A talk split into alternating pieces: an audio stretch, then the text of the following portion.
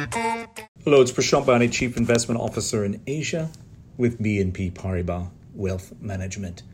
The podcast this week is an FOMC wrap up in what are the takeaways for portfolio strategy point of view.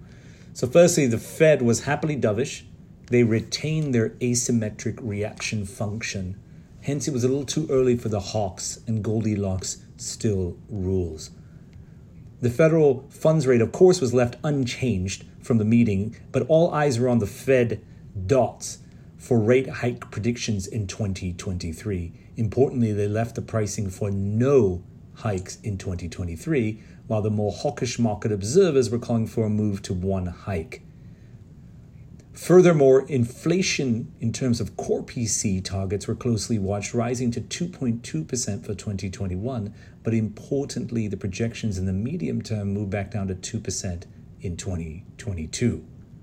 Also, it was too early to talk of taper as well. The implications keep in mind that last year's Jackson Hole, the Fed formally moved to average inflation targeting. In short, what that means is they can make up for periods when inflation is running below target to let it run above 2%. Hence, that means this sets a higher threshold for changing rate hike forecasts. And Chair Powell highlighted this in the press conference, saying that he wants to see actual progress, not forecast progress on inflation before acting. And he believes that inflation expectations are strongly anchored around 2%, but will be closely watched. What are our views? We anticipate the announcement of a taper or a reduction in asset purchases gradually in fourth quarter of 2021, with implementation in the second half, second quarter of 2022, as well as the first rate hike in third quarter 2023 so a, a bit ahead of Fed expectations. The market will continue to price in more than forecasts, of course, as well, given the stimulus, vaccine led reopening and recovery.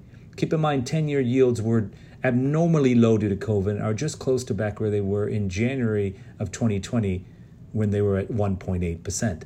However, from a tactical angle, Treasury short positions are stretched at the moment. The market is listening as well because medium term pickup in inflation targets uh, we have a move back down after a rise in the next one year. Importantly, cross checking financial conditions, credit spreads remain tight despite the rise in yield signaling no panic. That will be a key barometer as financial conditions.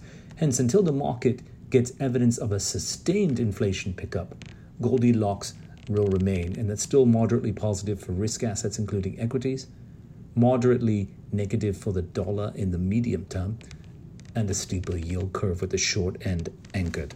Thank you.